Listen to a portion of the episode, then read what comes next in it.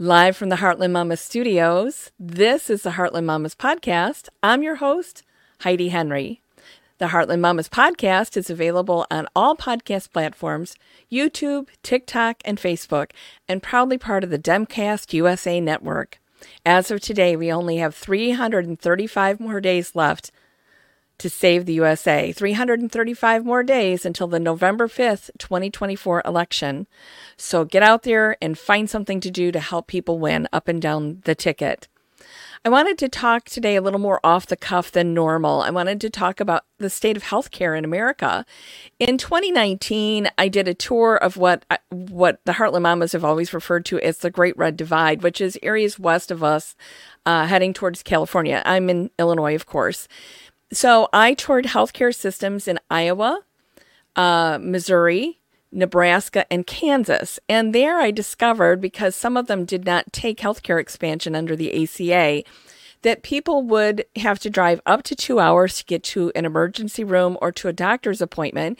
And if they wanted to deliver a baby, they uh, scheduled uh, an in- inducement. They were induced um, because it was too difficult to get to the hospital on time. So when I came back home and I talked with my podcast partner, I said, This is coming our way. And I had noticed since 2015 that we've lost six rural healthcare systems to the west of me. So, in the northern part of Illinois, to the west and a little to the north and a little to the south, we've lost healthcare systems from Mendota to Streator to um, LaSalle, Peru, Spring Valley, Sandwich. They close and they become these just huge um, ERs. And they get people stable and they either send them home to go to their doctor the next day or they fly them very expensively via helicopter uh, to a, a, trauma center or surgical center. And that cost, that helicopter cost, often comes back right onto the consumer. And this is because our hospital systems, our doctors are now owned by private equity. Private equity is usually um, a front for an insurance company like Aetna or United Healthcare or even Blue Cross. And what happens is these firms are in business to make money off the misery of others. And that's why our healthcare premiums have gone up. That's why we've lost these rural healthcare systems. That's why when I go to the hospital, uh, when I broke my knee last year, I waited in the emergency room for four hours just to find out I broke my knee. In fact, I was getting ready to politely just go home, and uh, it was it was terrible. I was in a lot excruciating pain, and I just I just wanted to go home, put ice on it, go to bed. Anyway, um, it's really important that I share this with you because of what I experienced this past week with one of my friends. They had fallen and injured themselves very badly, and even though they had Medicare and a and a co-insurance, um, the local hospital system stabilized them and then got them to drive clear up to Rockford, or had to be driven clear to Rockford to have a five-hour surgery, which then they just sent that person home from. So instead of keeping them overnight to be stable, to save money, they had to go up to Rockford, have the procedure, very lengthy procedure, a long day for everyone involved the driver, the patient, the doctor, I'm sure, and then sent them home on a lot of pain medication. So instead of going to a closer hospital, they had to stay in system, meaning they needed to keep the money in that system instead of referring them to a closer healthcare system that uh, they might not profit from. So uh, this person came back home, was unable to care for themselves, and re injured themselves, and had to be driven all the way back up to Rockford, could not go through a local emergency room to be, to be stabilized again. Uh, only to be sent back home on more medication uh, to fend for themselves. And I don't know anywhere else in the world, in a civilized nation, a, a, a first world nation like ours, that this happens.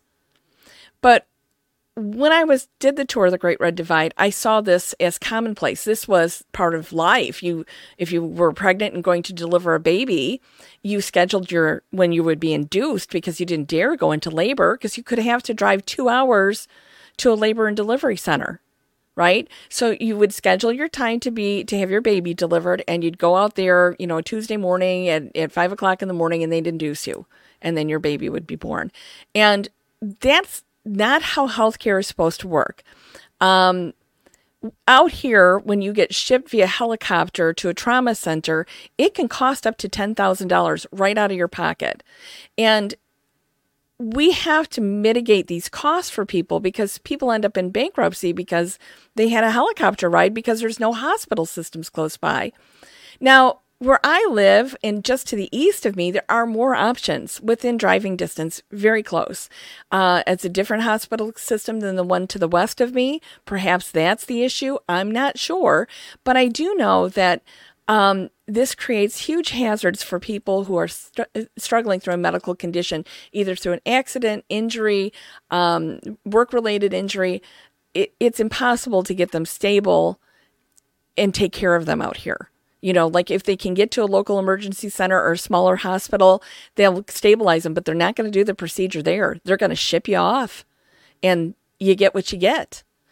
I I know because you know, having done the math over the years and having studied this issue, that if we went from um, purchasing health care I pay over $1,100 a month for my health care. I'm not old enough to be on Medicare yet. So I purchase my health care every month. I'm not a real big healthcare user. Last year, breaking my knee, I did use a lot of health care, but I don't normally, uh, knock on wood, require health care uh, to any huge extent. But I know that if I was in a public option, okay, like the VA has, where they have their own uh, funded medical centers and so on. If I was in uh, Medicare, I would have a lot lower premium each month. And you know what? By by up to two thirds, that's a lot of money for a lot of households. But here we are. I've got you know eleven hundred dollars every month in um, premiums. Plus, I have a copay. Plus, I have a de- yearly deductible. And then in January, that resets all over again. And I'm not even sure I met my deductible for this year. But all I do is pay, pay, pay, pay, pay, pay, same as you. Now, we need to get our act together as a country. This is a federal level, although some states have tried to um, solve this on a state by state level uh, to offer a public option for healthcare. And I had suggested this years ago that we should have a public option here in Illinois. But Illinois supports uh, the funding is just not right. And at the time that I was suggesting it, we hadn't gotten our act together financially. We've done so much better lately. With that, the last few years under Governor Pritzker have we've really improved our health, our um, financial stability here in Illinois. So, but what I'm saying is that we need to take a look at this because I would be paying roughly one third of what I pay for my health care. And we should have better things. We should have better health care. I have a friend of mine that just moved to Portugal because for $2,000 a month, uh, she gets, you know, her house, uh, her food, her car, uh, her health care. Uh, she has money left over to travel quite a bit, and that's what she does. She's like, it's so much cheaper to live in Portugal. And you know what? None of her ancestors were from were from Portugal. She's got no relationship to it except that you know, it's beautiful there. It is just absolutely beautiful.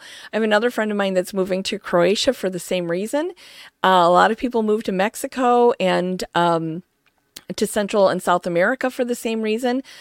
Why can't we do it as well? There's such a boogeyman involved with who pays for the health care, right? We're still paying for it, whether we pay a tax to have a public option or we pay our healthcare premium. And if you could choose between paying, say, twelve hundred dollars a year and four or a month and four hundred dollars a month, wouldn't you take the four hundred dollars a month? Wouldn't that extra money really help you? That extra eight hundred dollars a month help you? I know it would help me. So we are at a precipice here. Watching my my friend go through this the last few days has been excruciating. I I know I have different options in in my own health care than this person does. And I don't understand why we have to devolve into the haves and have nots for healthcare. I, I don't understand that at all. We need to and must do better. Um, saddling people with these ridiculous uh, helicopter trips for healthcare is a, a horribly expensive, and they end up in bankruptcy court. Um, you know, it's still the leading cause of bankruptcy here in the United States is our healthcare system. So we're not doing things right by giving over control to private equity. We are not taking care of our people, and we need to change that on a federal level. And I realize all the states down south that didn't take Medicaid expansion are going to freak out about it, but it's past time. They have to put the benefit and welfare and well being of the people ahead of political ideology ahead of corporate profits. I don't know that they can do that, but I sure wish they would because this person really suffered for the fact that private equity owns our healthcare systems. Anyway, from the edge of the Great Red Divide, this is Heidi Henry, and this has been the Heartland Mamas podcast. I hope you have a good and very healthy day and year to come.